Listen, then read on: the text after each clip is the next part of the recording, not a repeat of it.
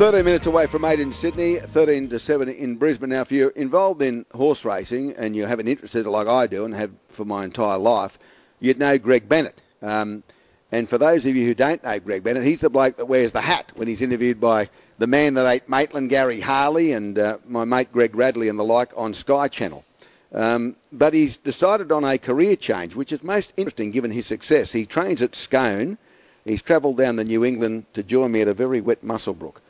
Thanks for coming down, mate. Great to see you, Ray. I'm honoured to be uh, on your show. I've been listening to you for many, many years and enjoying it, and um, I'm very honoured to be invited down here. Fantastic. Um, now, you've got three chances um, in the race on Sunday, and it's looking more likely, as I look out the window, that you won't have travelled too far. you might be at Scone on Sunday, the way things are shaping up. It yes, could be transferred. I heard there's a bit of a whisper that that might be happening. Obviously, that's going to be disappointing for Dwayne Dow and Muswellbrook Race Club here because they've put so much work mm. into preparing. But gee, we've had some wet sport this early this autumn, and um, it's uh, right across the board, and it's been impacting on everything. And uh, uh, it's a shame for Muswellbrook, but uh, if Scone are prepared to take it, then it'll be uh, at least the race will go on, and we get a chance to get in that final. You've been training for a long time since 1990. Um, and you've decided on a career change as you approach your 60th birthday. You're going up to Queensland and you're going inland from the Gold Coast. Uh, tell us what you'll be doing. Well, I was approached by Aquis, which is a very progressive new uh, entry into the thoroughbred racing world and breeding, and uh, they approached me about a month ago now, so mm. it's all happened very quickly to see if I'd be interested in going up and uh, managing their young horses and and uh, overseeing their racing stock uh, as they move forward and, and grow into the into the new you know, Australian racing scene. So I'm I'm going to be very involved with horses and thoroughbreds and racing, mm. but not actually on the front line training winners. So is it a case of going back where you started all those years ago in, in the horse game? Uh, you know, involved. Pretty well, Ray. Yeah, yeah. yeah. It's funny how it's happened that way. You sort of they, they, everyone says the older you get, the more close to the fetal position you get. But I've got a bit of time before that happens. But exactly right. I mean, it's uh, I started off breaking in and and working with young horses, and then developed into the training side of things, and and it's been a wonderful journey all the way through. I mean, I made some great contacts breaking in um, all around the world and, and in Australia, and then when I when I took my license out, it um, you know I was getting horses from those people that I was breaking in for. Mm and I've met some wonderful people, and uh, I'm in the game because of the love of the horse. Sure. Not a punter, never have been. Love winning races, very competitive person, hate losing. Um, so that little aspect's going to go out of my life. Mm. Um, I'm going to enjoy getting horses ready for the uh, you know 10 or so trainers that are going to have horses for Aquis. Mm. Now you got a connection with uh, breaking in. They they tell me that Singo's winner in 2001, Ha Ha, you broke that horse in, did you? I had Ha Ha, yes, for Rob Ferguson and Singo. Um, she left my stables, and about 11 weeks later, Gai had the polish on her, and Jimmy Cassidy got her home and. Mm. Won the Golden Slipper. When so you're breaking amazing. them in, uh, I'm interested in this as, as, as someone who owns racehorses. Is it almost um, immediate you think she's a bit special or she's a bit different or a horse is a bit better than other horses? Can you sort of think that out that early in their career? On some you can. Like the, the standouts, look, I've lost count of how many I've broken in. I've probably mm. broken in, you know, eight or nine, ten thousand horses over the over the years um, of different types, not just thoroughbreds. Um, but I can count on one hand the absolute superstars that I've done that you did find very early on in the piece. You know, mm. you, there's just a feel about them.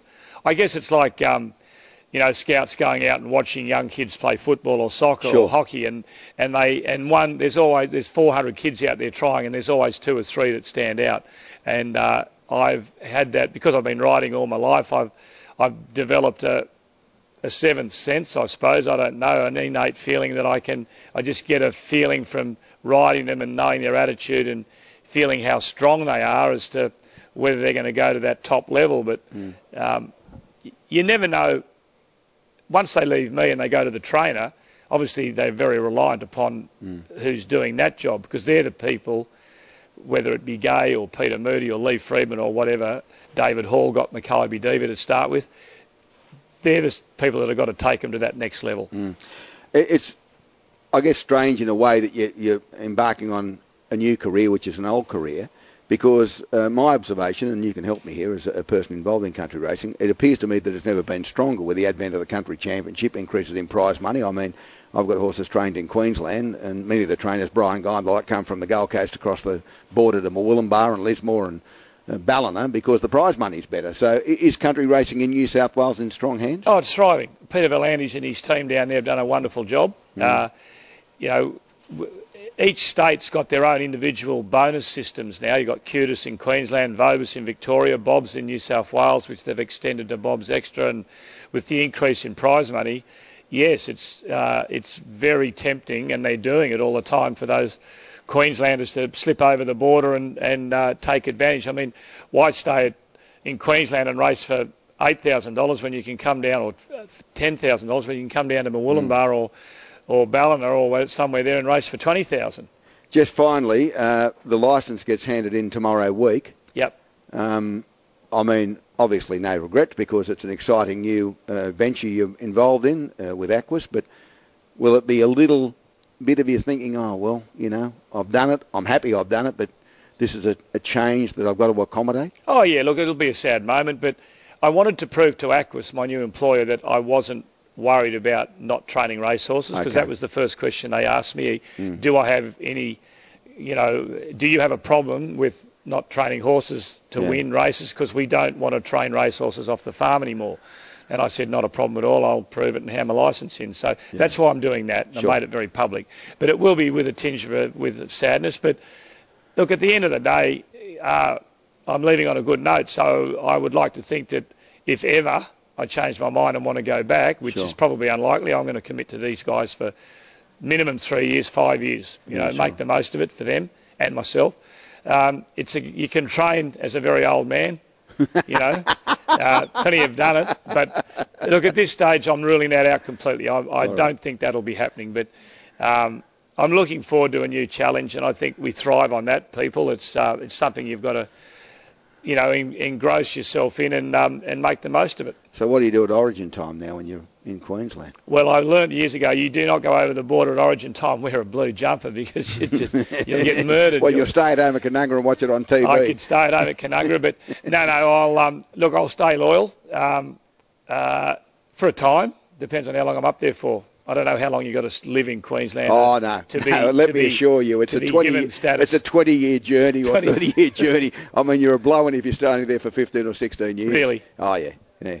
And we'll have to live long enough to for that to be achieved. Well, on that note, I'll always be a, a, cockroach, I suppose. Yeah. Listen, just it's funny. We get emails from all over the world. There's a famous name, and this young fellow uh, writes to me quite regularly. He's, he's a farrier in Japan. Yes. His name is Matt Shoemaker. Yes. Mills young bloke. Yep. Uh, says, hope you're well. Beautiful day here, tell Greg. Just about to hook into the foals.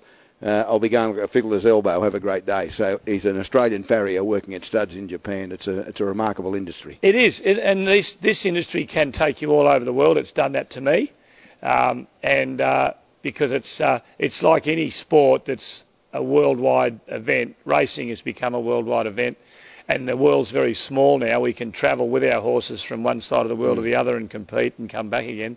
And uh, like-minded people get you know involved in the same thing, and we're all we're all there for each other's back. So glad it's a nice day in Japan.